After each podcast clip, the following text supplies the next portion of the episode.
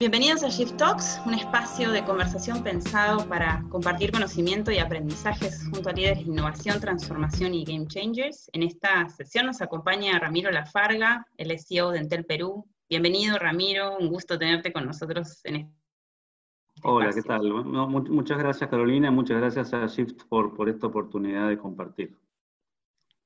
Ramiro, cuéntanos primero un poco de tu trayectoria, de tu experiencia en el sector telecomunicaciones y cómo es que llegas a Perú.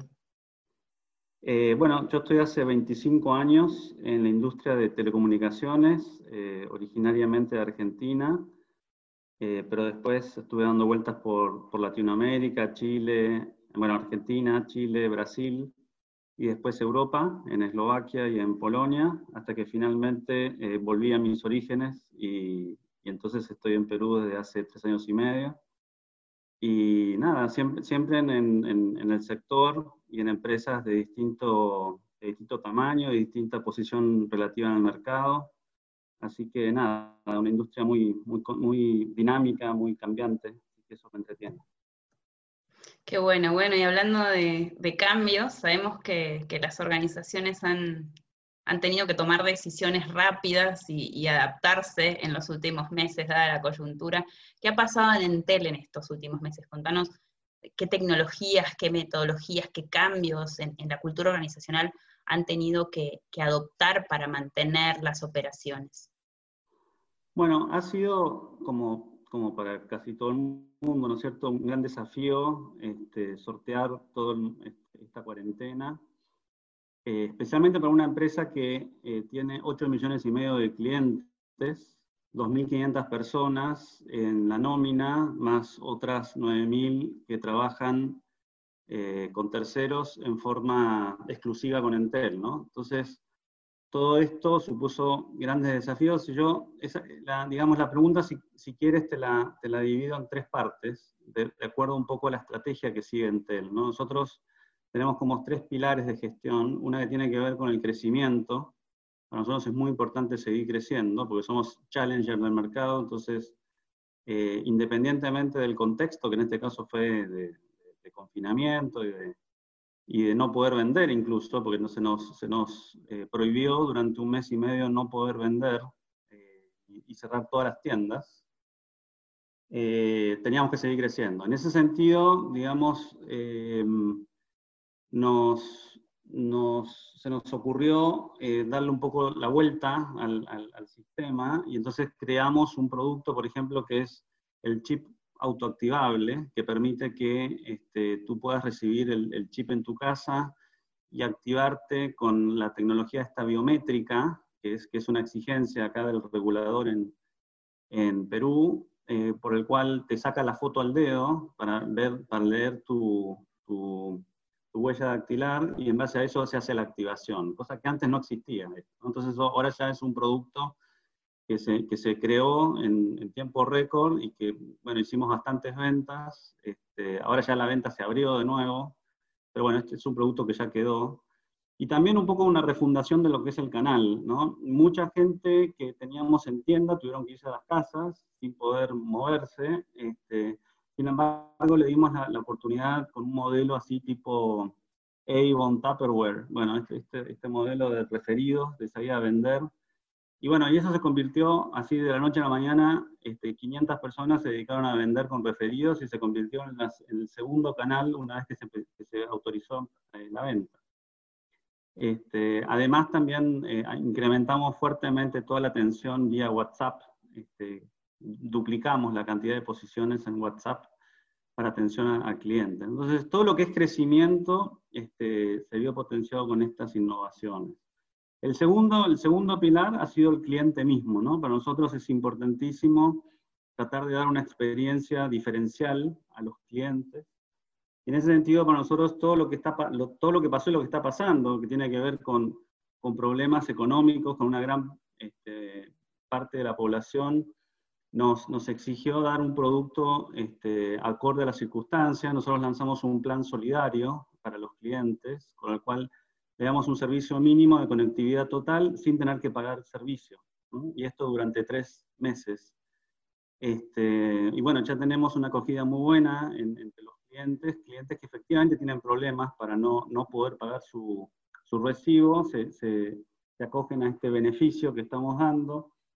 Eh, y no sé, pensando en el cliente, ¿no es cierto? También le dimos una, un, un, enroque a, a, todo lo que es la comunicación, donde veníamos con mucha promoción, mucha venta, mucha cosa, y bueno, de repente no. Entonces dijimos, bueno, ¿cómo empatizamos con, la, con, con, lo que está pasando, con la situación? Y por eso lanzamos una serie de spots televisivos y de campañas que iban mucho más al, al, tema de acoger, de, de, estar cerca, de acompañar al cliente. Por eso este, este, este del, del, abuelo Pacho, ¿eh? no sé si lo viste en televisión. Bueno, sí, sí. Y, y, después todo, todo, lo que es el, el, el, canal de atención y de postventa a través de la app, que es el principal canal de atención. Eh, te diría que eso, este, hicimos una nueva, un nuevo este, formato en la app que, que, es mucho más amigable y que bueno, eso también fue parte un poco de la experiencia. Entonces, primero fue crecimiento, también el foco en el cliente y finalmente todo lo que es la, excelencia operativa que le llamamos nosotros, que es para que todo lo anterior, digamos, eh, sea entregado en tiempo y forma y sea eficiente. ¿eh? Entonces, para nosotros la digitalización es como parte de ese entorno. Lanzamos un proyecto interno que se llama Estonia, haciendo referencia al país de, de Europa, uno de estos países bálticos que están allá, que básicamente se transformó para digitalizar absolutamente todo. Bueno, nosotros estamos, queremos seguir esa línea, por eso le lanzamos con ese nombre. Y ahí todas las áreas de la organización eh, tienen hoy varias iniciativas que tienen que ver con eh, robotizar, tienen que ver con hacer, eh, automatizar cosas que antes se hacían de forma manual, eh, tienen que ver con eh, transformar los, procesos internos para que se, se, todo se expida en forma más rápida y, mucho más digital eh, tiene que ver con los canales también. Entonces, bueno, todo, toda la organización hoy está eh, trabajando con esto muy de la mano del equipo de, sistemas, ¿no? Que, está un poco soportando todo esto, pero esto va más allá de sistemas, te vuelvo a decir, está toda la organización detrás de la digitalización. Eh, así que nada, tanto el crecimiento como el foco en el cliente y la excelencia operativa está, te diría, detrás de un hay detrás un trabajo este, mancomunado de todo un equipo, como te decía, de 2.500 personas que están eh, focalizadas en esto. Fue muy importante en esta, en esta cuarentena la comunicación eh, permanente en, con, con, el equipo. Quien te habla, por ejemplo, ha tenido eh, oportunidad de hacer streaming a través de una herramienta que se llama Workplace, que es de Facebook, con la cual permite una comunicación en streaming de uno a miles de personas lo cual está súper bueno, te puedes conectar desde tu smartphone o de tu laptop y poder verme ahí. Entonces, una vez a la semana teníamos una comunicación en, en directo eh, con, con, todos los empleados de la compañía. De las 2.500 personas llegaron a conectarse una vez 1.800 personas de una, entonces había una forma muy explícita, muy concreta de estar cerca, ¿no? Y, y, y dar otra vez este, acompañamiento, eh, acoger un poco la, la, las necesidades de, de, de, comunicación, motivar, eh, ir, ir, con, ir, contando también cómo, cómo, estamos con el tema de la seguridad interna, que era como el tema número uno, ¿no? de que a veces habíamos, si había contagiado, si había este, gente que, que, estaba mal, etc. Entonces, nada, estar muy cercano, estar muy cerca de las personas fue importante. Este, y, y, al final del día, digamos, yo te diría que es un poco lo, lo que rige, cómo, cómo seguir adelante con, con tanto cambio este, como equipo, ¿no? Que fue un poco lo, lo que nos, nos, nos, dinamizó un poco más. No sé si respondí un poco la pregunta que me hiciste. Sí, sí, no, per, perfecto. Y, y este, todo el, el, trabajo que se hace al interior con la, con la cultura, adaptarse al trabajo remoto, todo lo, lo que están haciendo, eh, de todas esas acciones, variables o, o, o líneas de trabajo, ¿cuál, es, cuál crees que es la, la variable este, que ha sido clave para afrontar eh, todos los retos? Si tuvieses que reducirla a un, solo, a un solo concepto, a una sola palabra. Bueno, nosotros, yo te diría que tenemos una ventaja, entre comillas, que nuestro servicio es el servicio de conectividad, ¿no es cierto? Y, yo te diría que le sacamos jugo a eso. Eh, nosotros, todos nuestros, nuestros, eh, nuestros miembros del equipo, hemos estado conectados con Internet ilimitado durante todo este tiempo. Fue un beneficio que le dimos a, a, todos, justamente para que no haya ningún problema de estar conectados. Eh, todos tenemos Teams y todos estamos haciendo home office, obviamente, con excepción ahora de unas, de unas pocas tiendas que se han abierto para, para poder atender a los clientes, pero en general la gran mayoría del equipo está conectado eh, en forma permanente. Yo te diría que, que, esa conectividad, o sea, si antes estábamos conectados porque trabajábamos en un mismo edificio, bueno, ahora lo estamos mucho más, porque yo no te diría que estamos 7 por 24, porque sería un poco eh, injusto con, con, con, los tiempos personales de las personas, ¿no? Pero en general, digamos, hay, hay, una, hay una mayor conectividad entre los equipos hoy. Y yo creo que eso ha sido parte un poco del, de, este nuevo, de, nuestro, de este nuevo entorno que también exigió establecer nuevas reglas también de, cómo, cómo organizarse en este, en este nuevo entorno, porque no, no, es, no, es, cosa de que uno llame a las 10 de la noche a alguien porque se le ocurrió un tema, sino que tratar de volver a organizarse dentro de este nuevo esquema de home office ha sido también importante. Pero tratando de, de responder la pregunta, yo creo que eh, conectividad, conectividad total entre todos los miembros del equipo ha sido la clave de, de poder sortear todo lo que, lo que hemos vivido. Buenísimo. Bueno, hablamos de, ya hemos hablado de todo lo que has hecho hacia el interior y, cómo, cómo, se han transformado.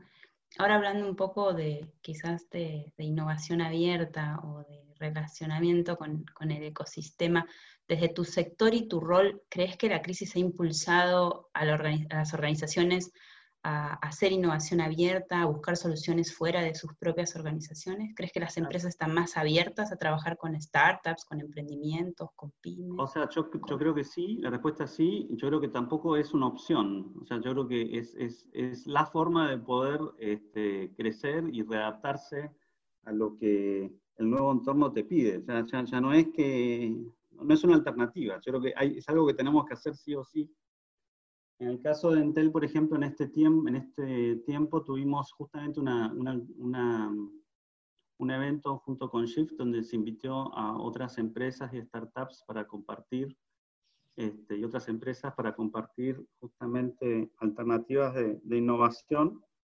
Nosotros tenemos nuestro Haka, en el cual estamos invitando también a, a terceros y a empresas eh, a startups y a, gente que tenga ganas de, aportar con sus ideas. Este va a ser el segundo, ya hicimos un año pasado. Y justamente con esto eh, lo que hacemos es traer eh, proyectos que tengan impacto en la operación, especialmente pensando en el cliente. Así lo hicimos por lo menos el año pasado. Y se, seleccionaron en ese entonces seis ideas que, se implementaron, además con ayuda de estos terceros. Algunos incluso los terminamos contratando para que forman parte del staff de Entel. Eh, y nada, es, es, un poco potencial el entorno de innovación, donde las ideas no solamente fluyen internamente, sino también están afuera, también hay que traerlas. Entonces, este, esto sumado además a lo que te puedan dar, en el caso nuestro tenemos mucho link con, con proveedores de tecnología que obviamente están a la vanguardia en otros, en otros en otras geografías y que exportan, digamos, todas esas ideas a, países como, como, el nuestro acá, que, que, un poco toma toda esa información, ¿no? Entonces, muchas, muchas veces nos, nos, apalancamos en lo que los proveedores de tecnología, no sé, de redes o de TI, este, nos puedan dar justamente para, para, para, copiar, porque acá tampoco se trata de, de, darle mucha vuelta a las cosas, sino ver lo que resultó en un Corea, Corea del Sur, en, en Europa o en Estados Unidos, este, traerlo para acá también es, es, es, muy nutritivo, digamos, para este, para este ecosistema de innovación. ¿no? Interesante. Sí, y si ahora pensando en todos los aprendizajes, en, en todas las áreas que, que, has tocado, todos los, los enfoques, si tuviésemos que resumir, ¿qué aprendizajes te llevas como organización y como CEO después de esta etapa? Eh, A ver, se, me ocurre, lo primero que, que, aprendimos como organización es, yo te diría, a ser más productivos. O sea, este, este formato nuevo del home office, que yo te diría que la gran mayoría de las empresas ha encarado, sí o sí te exige ser más productivo por, por el uso más eficiente del tiempo. O sea, al principio fue medio un descalabro, yo te diría, pero, pero a medida que fue pasando el tiempo es como que, que en general fuimos encontrando eh, el, mejor, el, el, uso más racional del tiempo. Por ejemplo, ahora hacer reuniones es más fácil, la gente llega a tiempo, no, no, tiene que moverse, entonces es más fácil subirse. Y también es, es más, más eficiente ese uso del tiempo porque te, te, te, te exiges eh, poder organizarte mejor en, el poco espacio que tienes que, usar. Y, el, también el, a, quién invitas y cómo los invitas y los temas que tienes que ver. Entonces, yo creo que hemos, hemos logrado estar, ser más productivos, más eficientes en el manejo del tiempo en general. Eso es un aprendizaje. Eh, también este nuevo modelo nos exige escuchar más. Desde ya desde el, desde, el, el, inicio, cuando uno está, por ejemplo, en Teams, en Zoom y en todas estas nuevas herramientas, este, no pueden hablar todos a la vez porque es un lío. Entonces ahí eso te exige tener que escuchar más. A veces porque ni siquiera se escucha bien, pero, pero como que es importante ¿no? Este, parar más la oreja. Y, ese pequeño detalle es súper importante porque este, lleva a entender qué es lo esencial o qué es lo importante de lo que, lo, lo que no es tanto, ¿no es cierto? Entonces hay, hay como una, hay como un mejor eh, uso del, del, recurso diálogo, digamos así. Y, y, todo esto, si tú, me preguntas a mí desde un punto de vista de, un líder o de quien maneja equipos, este, nos hace ser un poco más humildes también. O sea, algo que yo he aprendido en, este, en estos tres meses fue un curso de humildad, eh, porque tengo que ponerme a escuchar más, tengo que parar más la oreja, tengo que organizarme mejor en cómo tratar a las personas. Todo eso me hace más humilde. Entonces, a mí eh, me, ha dado mucho estrés este, este, tiempo, para serte honesto, pero al mismo tiempo me, he aprendido a, escuchar mejor al equipo. Entonces eso eh, yo creo que es algo muy destacable y creo que, que, es algo que en general los, los, líderes hemos aprendido en este, en este corto tiempo. Así que no sé si respondo tu pregunta, pero sí, es desde, lo personal lo que, lo que a mí en particular me, me ha tocado vivir. Súper, escucha y, y humildad. Está, está, muy bien. Este, bueno, ahora sí, Hablemos un poquito del futuro, ¿Qué, se viene para Entel en esta etapa ya de reactivación y de nueva normalidad. Eh, ¿Cómo lo están planificando? ¿Qué se viene? Bueno, em, estamos para ser honestos, estamos planificando sobre la marcha, porque, digamos, eh, el escenario va cambiando mes a mes, ¿no es cierto? Hace un mes atrás, por ejemplo, eh, todavía estamos todos confinados, entre comillas, y hoy supuestamente se activó un poco más la cosa, por lo menos esta última semana, entonces pensar lo que va a pasar de acá a un mes ya es bastante ambicioso, y de acá a tres meses ni hablar, y de acá a un año, bueno, ya es como futurología. Entonces es como difícil planificar un poco lo, lo que viene para el futuro. Lo que sí yo puedo ver es que, que el futuro ya no va a ser lo que fue el pasado, en el sentido que eh, nos cambió el entorno totalmente, sobre todo eh, en la conexión con los clientes. Eh, el cliente hoy está mucho más proclive a la comunicación digital, o sea, todo lo que es la, contratación de servicios, la, la, solución de problemas, el, el tema de entrega de, de, equipos y todo esto es mucho más, más delivery, mucho más digital, mucho más remoto, menos tienda menos presencial. Entonces, todo esto eh, es algo que vemos que, llegó para quedarse y que hay que replantear un poco el mix de, los canales que uno tiene con los clientes. Lo mismo desde un punto de vista de producto. el, cliente exige mucho más datos, eh, mucho más conectividad pensada en, en, los momentos del día, en los lugares, en las soluciones eh, atingentes al momento que estamos viviendo. Toda la solución está, por ejemplo, de, conexión entre empresas eh, vía estas herramientas de, intranet, qué sé yo. Bueno, eso explotó totalmente. Entonces, eh, hay, una, exigencia por parte de los clientes que es distinta a lo que venía haciendo. Eh, y de nuevo, eh, todo el trabajo hacia adentro, hacia lo que es el back de, las organizaciones, exige que sea más eficiente en algunas, en algunas cosas que, antes no tenían muy poco, muy poco flujo y que hoy, digamos, han incrementado. Por ejemplo, el delivery Hoy, hoy, hoy la clave, digamos, de la gestión y del éxito de las organizaciones, ya no solamente de telecomunicaciones, sino te diría de todas las, empresas que tienen eh, que, entregar productos, eh, tiene que ver con el delivery. ¿Quién hace mejor el delivery? Y hoy es la competencia feroz en ese punto. Porque además las, las, eh, los recursos que están disponibles son limitados en el mercado y el que, el que quiera entregar recursos en, demasía se, expone a que la calidad decaiga, ¿no es cierto? Entonces, eh, hay que saber hacer, hacer eso bien. Entonces, ahí hay una, una, una oportunidad, digamos, de, trabajar.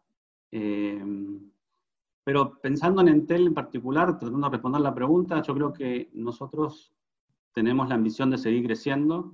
Eh, tenemos, somos, seguimos siendo challengers y, tenemos una, una visión muy centrada en, tratar de dar soluciones al cliente. Eh, esta pandemia, esta cuarentena, digamos, nos ha exigido readaptarnos.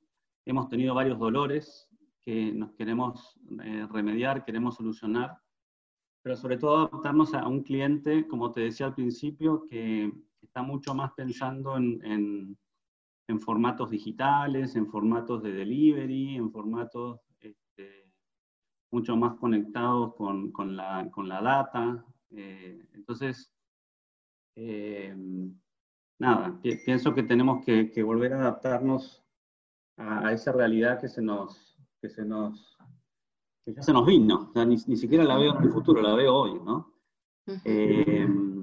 Pero bueno, tener, tener mucho, mucha flexibilidad frente a todo este, este nuevo escenario. Yo diría que eso es un poco lo que yo veo en los próximos meses. Sí, nos, transformamos todos, ¿no? Los líderes, las personas, el cliente, las organizaciones. Bueno, Ramiro, agradecerte, muchas gracias por, por, por, participar, por ser parte de este espacio, por tu apertura, por tu humildad, por tu sinceridad, por darnos una, visión completa de todos los retos que has tenido y, cómo los has eh, sabido afrontar con éxito. Muchísimas gracias. No, bueno, muchas gracias a ustedes y bueno, eh, espero que, estos espacios sigan, sigan proponiéndose. Pues es muy importante compartir experiencias y, y, tomar, y tomar lo bueno de todos los que participan. Así que muchas gracias a ustedes. Gracias Ramira, esto fue Shift Talks y volvemos pronto con más entrevistas.